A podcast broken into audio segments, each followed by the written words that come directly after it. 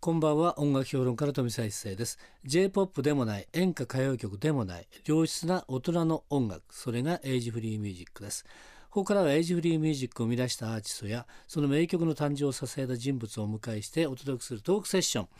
昨日に引き続きまして平原彩香さんをお迎えしております今日もよろしくお願いしまよろすしくお願いします。はいということでです ね昨日ははいニューアルバムね、えープレイヤーの中でね、えーどんな形で曲ができてきて、えーそれがね、えー平野さん歌が入れて歌になってということになるっていう話をいろいろね細かく、結構分析しましたねお二人で。そう、先生の分析をメモいたしました。なんかいい感じだったような気がするんですけどね。いい感じでした。 ね昨日はね相当あの気合い入れてやりましたんで今日はさらっと流しましょうか。あい や、今日も今日何卒よろしくおはい、よ願ろしくいしお願まいしす。ます。ということでですね、はいえー昨日の続きところになりますけれども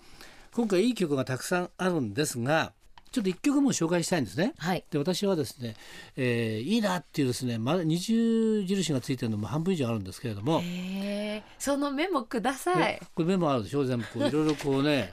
どどあったこんですどかこを一星さんえがこうちょっとあチェックしてるかのこうなんか胸に来たのかこれ知りたいです。 知りたいじゃあですね、はい後ほどちょっとねはい見せますのではい。で私がですね今回ぜひ紹介したいのはですね1曲目おお「I'm Coming Home」嬉しいな。これ一つしかないこの物語ページをめくるのは私こっからもうすごいいいんだよねあこれ詩は誰かでありましょうあ平原綾香とかでありますね ーやったこー。っから入っていってですね「世界は過ちを繰り返すのにそれでも永遠はない」といううんあと「愛を奏で」初めて歌が生まれた「傷ついた心を抱きしめるため」でドドドドって最後はうん「愛こそ私のふるさとそう「I'm coming home」っていうんですよね。こそう。こにはねすごくね今のね平原さんの思いが詰まってるおおというふ嬉うしいになー。思うんですがどうでしょうか、いやもう本う当んその通りです、やっぱりこのね、うん歌詞を書くのもうんあのーなんかこうそうだなやっぱりこう原点に戻ろうっていうか、うやっんぱりね最後は愛に戻っていく自分がいる、うんまあ、だからねそれこそ、そうだから生きていけると思うんですけど、うやっんぱりその帰る場所があって、うんうん、そのふるさとっていうのが本当になんか自分の心でありもしかしたら両親のもとかもしれない恋人かもしれないけど、もしかしたら天国かもしれないうし、んそれわからないけど本当にそういうあの深い深いところまで心を掘り下げてうん書いた歌詞です。はいそれではね早速平原さんのメッセージ受け止めていただきたいなと思いますそれでは曲紹介お願いします、はい平原彩香で「I'm coming home 平原綾香さんのニューアルバム「プレイヤー」から1曲目に入っておりますね「I'm coming home」なんですけどもね素晴らしい曲ですけどねこれ曲は」はどい、なたが書いたんですか、あのフィンランドの方が、あの書いてくださったんです。でも音域とかぴったしじゃないですかそうなんですよねなんか歌ってても、うん本当にこう心地いいというか、うんそうそうそうだから、うん、運命の一曲です。うん、多分ね書いた人もあれじゃないですかね平原さんのアルバムを聴きながら書いたのかなっていうね感ねえじがもしするし、今話を聞きながらねこれサラ・ブライトマンが歌ってもねおかしくない曲だねって話をねそうしてたんですよ。もうびっくりしてというのは、その外国の方今うにん曲を書いてもらうときに、うんあのうちの A&R がはい日本うのんサラ・ブライトマンに書くような気持ちでうん、曲を書いてくれと言ったらしくて、じゃあびぴったりハマったっていうねそうやだからもう本当に嬉しいですなんか本当そんな大きなこと言ってるって私は知らなかったんですけど、うんでもねそん本当になんかねそういう曲を、いい曲を作ってもらったので幸せなんいでやす。本当ですよねだからそのね平原さんのしあの日本語詞とその曲がぴったりはまってるっていうねあ無理なくはまってるっていうのはすごいなっていうねーあーいう感じがしますよね1曲目からこれだからねはい、ということはもうレベルが高いってことですよ。ね。っていう感じだと思いますけどもありがね。とうございます。はいということでこのね、えーニューアルバムを引き下げて生も弾きたいなというね思ってる方がたくさんいらっしゃるんですが、はい、ちゃんとあります。こちらはですね、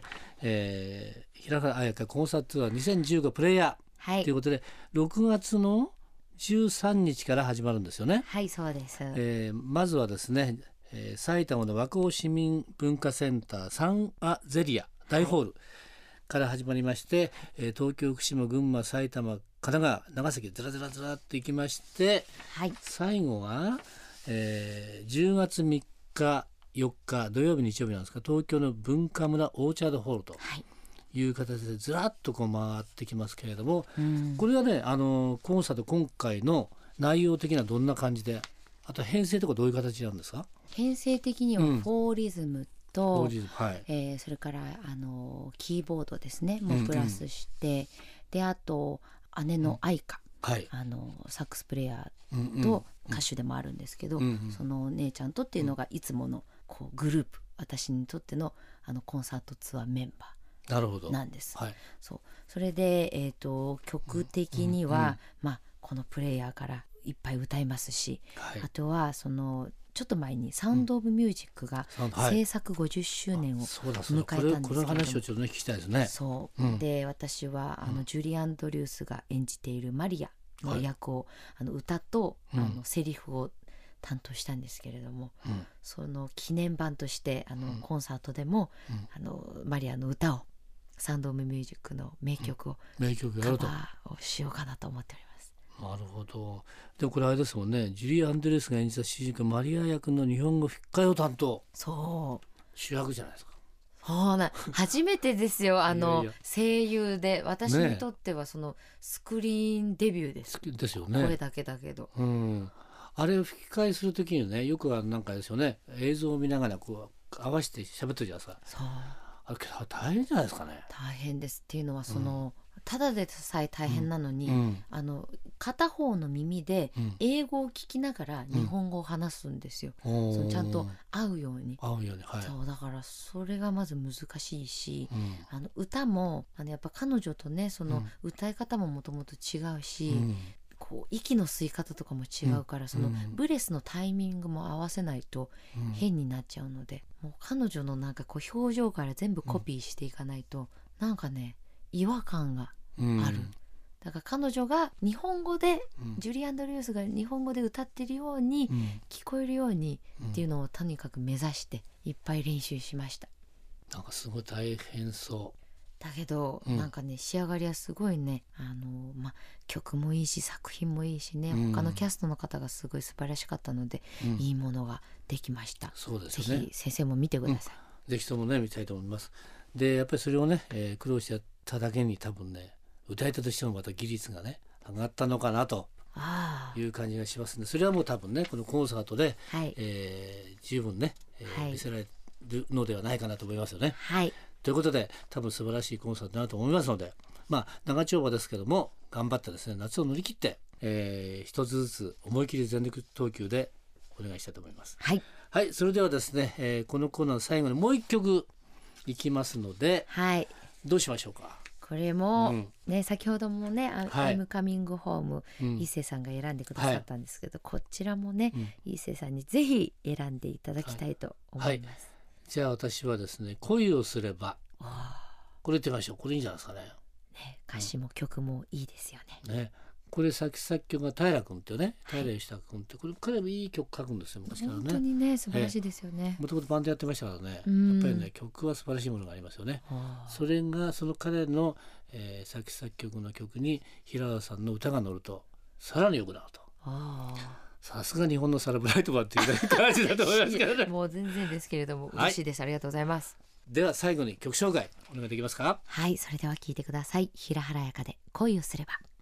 今夜のトークセッションのゲストは平原彩香さんでしたどうもありがとうございましたありがとうございました。